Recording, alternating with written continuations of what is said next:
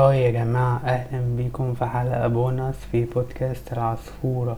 أتمنى آه، يكون الموسم الرابع عجبكم لغاية دلوقتي. أنا بنشر الحلقة دي كتحديث جديد لآخر أخباري أنا شخصيا وعندي أخبار فنية وسياسية وأقدمها ليكم في الحلقة دي. أولا أنا اكتشفت إن بودكاست العصفورة وصلت للمركز الواحد وأربعين على أبل بودكاست في قسم الأخبار في السعودية. أنا مش عارف ده معناه إيه بس أظن إن دي حاجة كويسة. فشكرا ليكم ولكل الناس اللي بتسمعني في المملكة العربية السعودية وفي جمهورية مصر العربية وسائر الدول العربية وكل الناس في كل حتة بيسمعوا. ولو ملاحظين إن صوتي متغير فده عشان أنا تقريبا جالي فيروس لأن أنا من يومين كده رحت خرجت كده وجبت أكل من بره وأكلت كده. وغالبا هو سبب الوعكة الصحية اللي أنا فيها. فأنا تعبان جدا من الأكل اللي أنا أكلته بره ده. مع إن المطعم ده أنا متعود عليه ومجرليش منه حاجة قبل كده. بس إيه خلي بالكوا بلاش أي أكل fast food ولا junk food أو take away من برا بلاش أكل من برا اليومين دول. وأنا قلت أقول لكم بسبب الانتشار الفيروسات الغريبة في الفترة دي. المهم والله أنا مش عارف أنا بعمل البودكاست ده ليه بس أنا حاسس إن في حاجة من وراها. زي ما أنتم متابعينا على المنصات التانية وعارفين إن نشيط جدا عليها وكده وأنا أعتقد إن بعمل محتوى ترويجي عشان أروج لخدمات الكتابة بتاعتي وال marketing.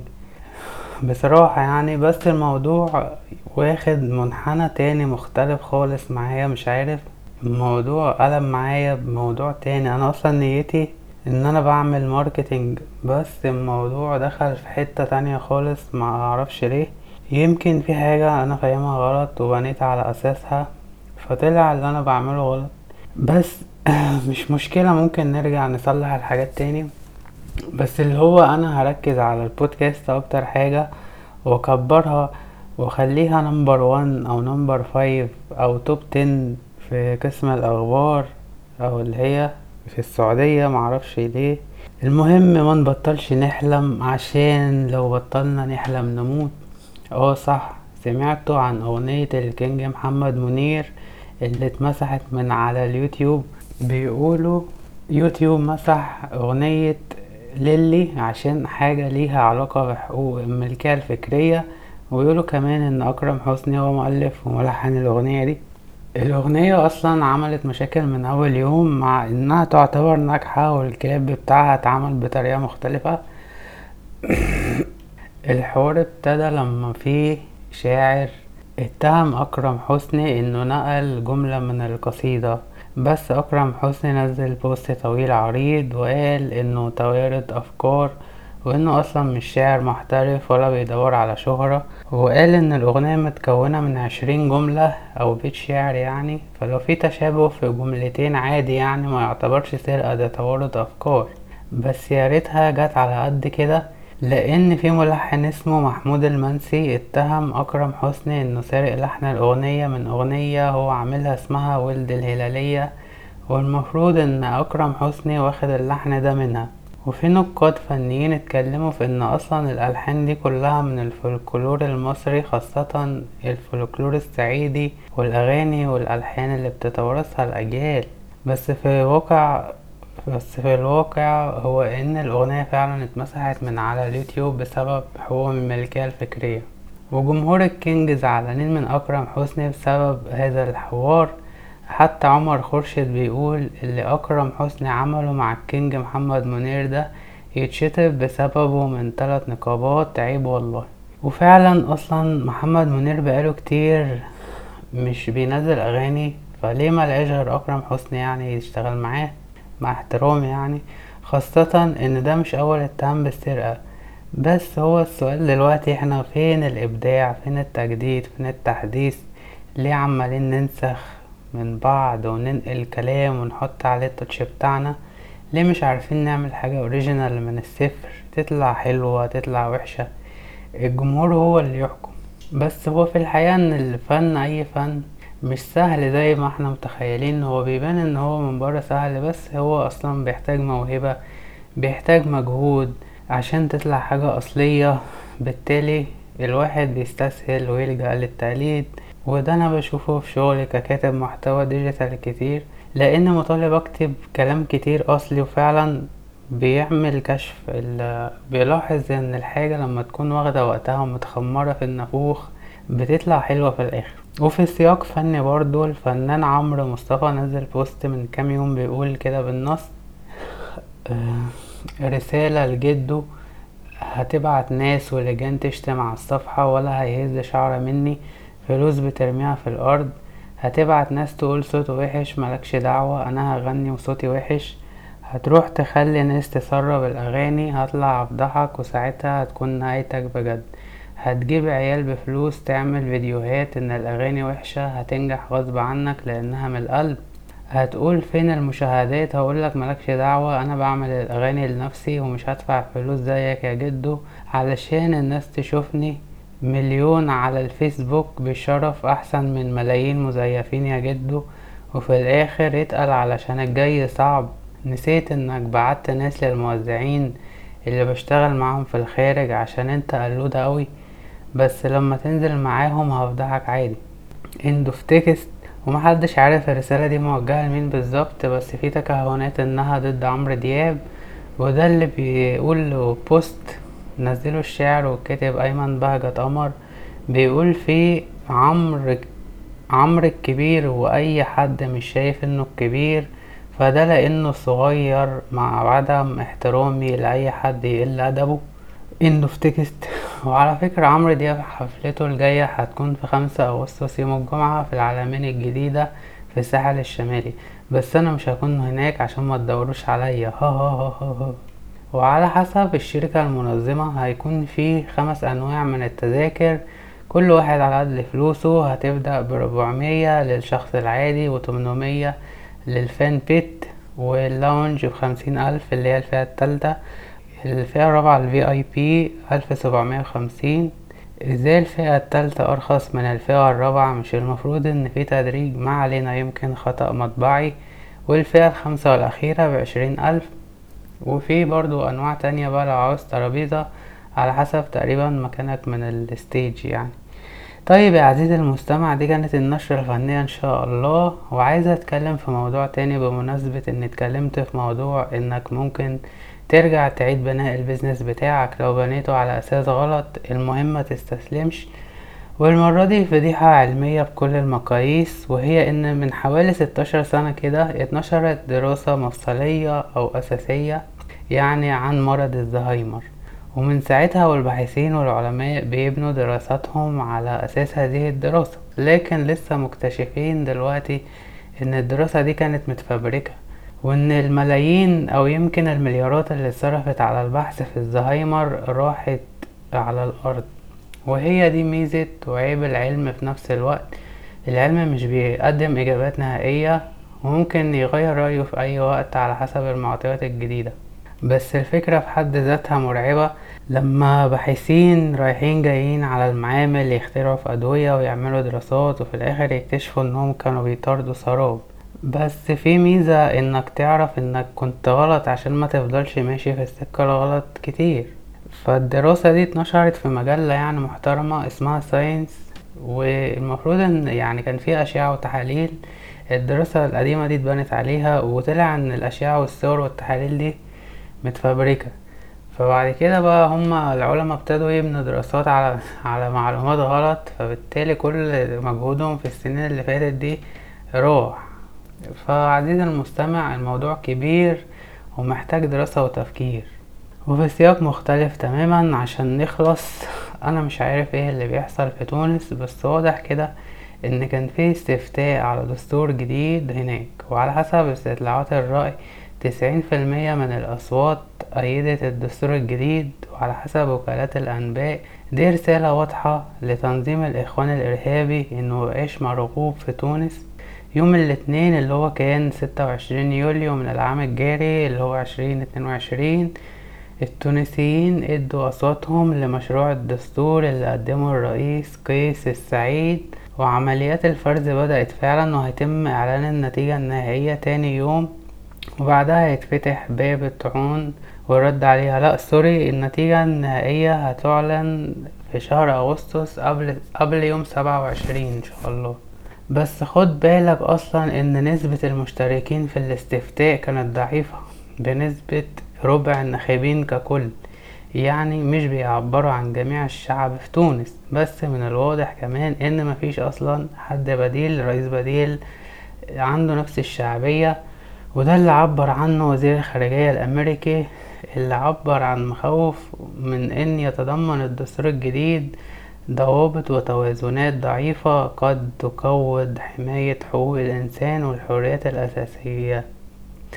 وفي أي حالة ما ننساش إن الإخوان في تونس عملوا برضو اللي عملوه في مصر لما وعدوا الناس بالديمقراطية وأحلام وردية وصحي الشعب على أسوأ كابوس وحصل ثورات تاني وخراب ودمار. وفي ظل الحرب العالمية والأوبئة الناس في الشارع بقوا زهقين بقوا زاهدين في الدنيا غصب عنهم هنا في مصر في تونس وفي كل البلاد.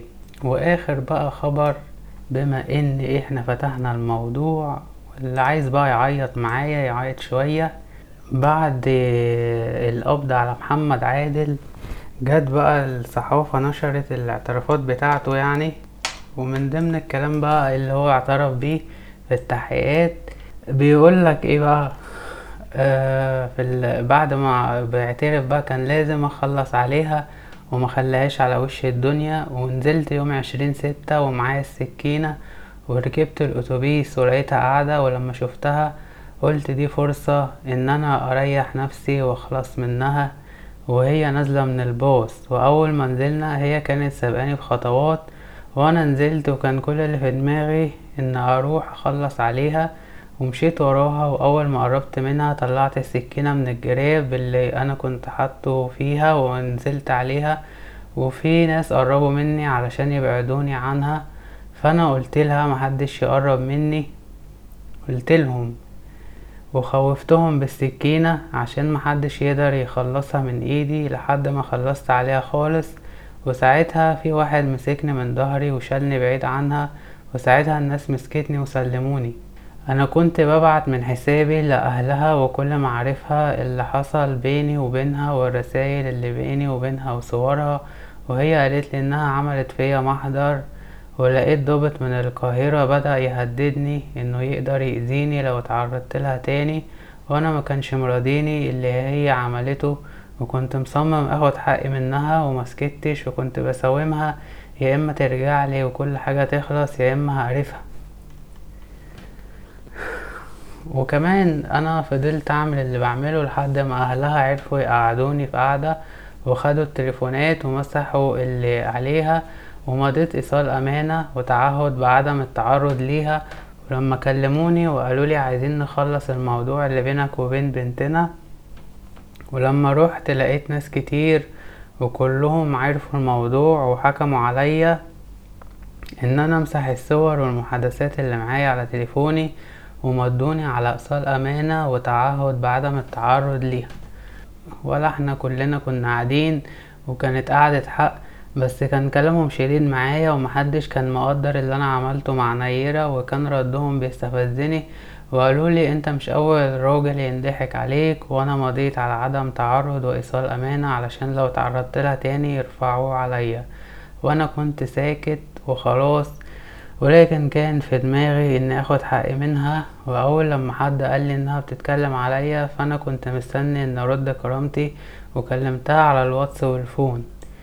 وأنا كنت بقول لها عيب اللي بتعمليه ده أنا صرفت عليكي دم قلبي علشان ممكن تقدر ده فكانت بترد باستهزاء وأنا كنت بتضايق من اللي هي بتعمله فأنا كلمت أبوها علشان أشوف نهاية الحوار ده.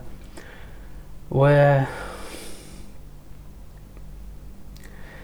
وبيقول برضو في اعترافاته لما اتكلم مع والدها يعني أنا كلمته وقلتله بنتك بدأت تجيب سيرتي تاني ولقيته بيرد عليا وبيقول لي إن هو مش بإيدي حاجة وإن أمها هي اللي ممشياها وإن هو اتأذى من الموضوع ده وإن بنته مش قادر يسيطر عليها. ولا على مراته وأنا قلتله ساعتها أنا ماليش دعوة بالمواضيع دي وإن أنا ليا حق عندكم وإنت لازم ترجعهولي وإنك تأدب بنتك على كل اللي عملته وهو فعلا استجاب للكلام وكانت ساعتها بنته هربانة من البيت ومتغيبة وأنا فضلت أكلم ناس وأتابعها لحد ما عرفت إنها كانت قاعدة في الساحل وأنا قلت لأبوها إننا ممكن نعمل محضر تغيب ونرجعها. وأيوة رجعت لأن أبوها قال لي أول ما هي رجعت وكان بيحاول يخليني اوافق إن أنا وأنا كنت موافق وكنت هنسى كل حاجة وأنا كنت قاعد وأنا كنت قعدت معاها وكنت بحبها وكنت بصرف عليها دم قلبي وكان وكنت فعلا مرتبط بيها وكنت ممكن أنسى ليها كل حاجة وكل اللي هي عملته بس نتجوز.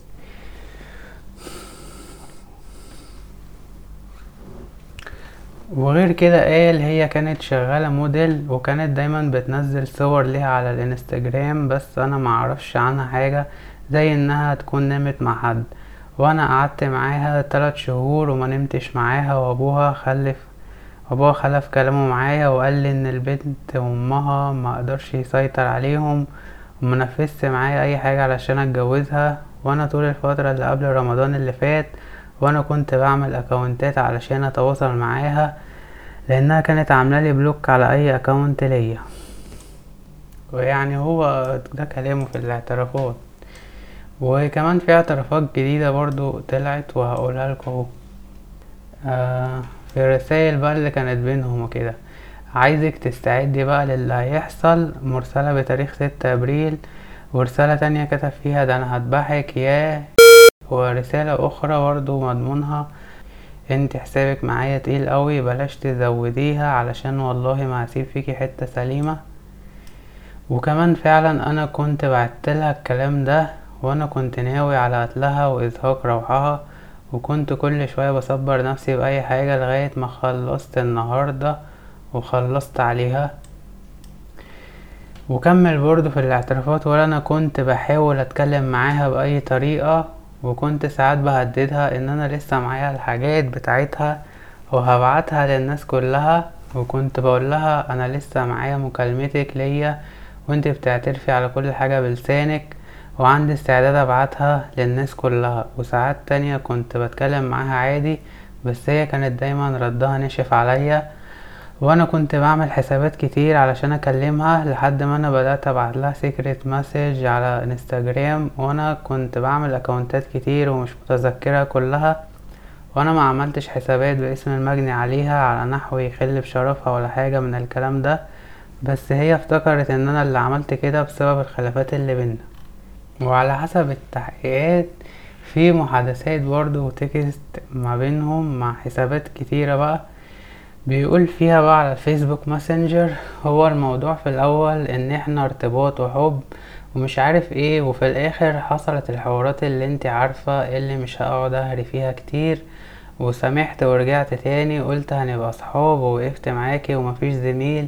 يقف زميل إيه اللي يعمل كده؟ هاتيلي واحد يعمل اللي عملته معاكي وتقوليلي في الآخر زميل. مش صحاب. أنا عمري ما ما أقبل أبقى زي الخمسمية ولا تلتمية اللي أنت بتكلميهم. أنا بس ما ردش ما برضاش أزعلك واشيل موضوع الحب والارتباط ده من دماغي وهودها بس ما لقيتش ما لقيكيش بتعامليني أقل من اللي أنت بتكلميهم. هو أنت توصلي لإيه؟ أنا مش فاهم بجد أنت حاسة باللي أنا فيه بسببك أنت مش حاسة بأي حاجة. أنت حاسة نتيجة اللي بتعمليه فيا دلوقتي أنا مش هستحمل أكتر من كده. إيه الجديد؟ انت مش قادرة تستوعبي إني بحبك وقلتي صحاب أو زمايل. وفي تسجيل بقى صوتي تاني كل دي كانت آه تسجيلات صوتية وسكرين شوت تقريبا اللي هو على الموبايل بتاعه أو بتاعها يعني. بيقول حرام بجد اللي أنا فيه واللي بتعملي فيا. أنا بتكلم وببعت في رسائل ومسجات ومش طالب غير إني أشوفك. أنا حاجز لك كتب وبعمل لك في حاجات وكل شوية أعمل لك حاجات في الكلية وما بحبش أتكلم كتير وفي الآخر أنا مش طالب منك حاجة غير إني أشوفك مع مش دي صحوبية وبتبقي فاتحة وبتردي على ناس تانية وأنا في ستين داهيه صح؟ أنا مش عايز حاجة غير ان أشوفك. بس هو ده اللي اتنشر آخر حاجة. وما أعرفش بقى إيه الكلام. تقريبا كده الحلقة كده كده كده اتعشت بس يا جماعة آه، يعني هو محمد ده تقريبا مختل أو مريض نفسي. ما ما أعرفش إزاي توصل بيه الهلاوس اللي في دماغه دي يعني اللي هو يعمل عملته السودا دي مهما كان يعني. يعني خلاص هو تقريبا العلاقة بينهم كانت انتهت بس اللي هو فضل وراها برضه مرضاش يسيبها مع إن يعني تقريبا كانت العلاقة كده خلاص. أو هي بقى نسيته أو أو كده والحياة اتطورت فمعرفش بقى إزاي توصل بيه اللي هو يعني لو إزاي أصلا بيحبها ويقتلها. ده برضه حوار أصلا غريب. وإزاي أصلا يعمل كده في الجامعة؟ بص حوار سبحان يعني مش عارف إيه الحوار. إزاي يعني؟ مش راكبة خالص. كأنه كأنه حلم والله أو كأنه فيلم. إن حد يتقتل كده ويتذبح في في في. في الشارع. في الشارع وفي الجامعة وقدام موضوع غريب جدا يعني مش عارف إزاي. فأكيد هو أكيد دماغه دي ما مجنون بقى مختل مريض نفسي هلوس أكيد شارب حاجات.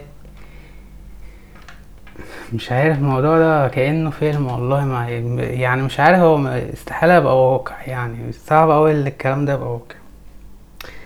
بس هو دي اللي يعني ده اللي يعني مش عارف. السلام عليكم.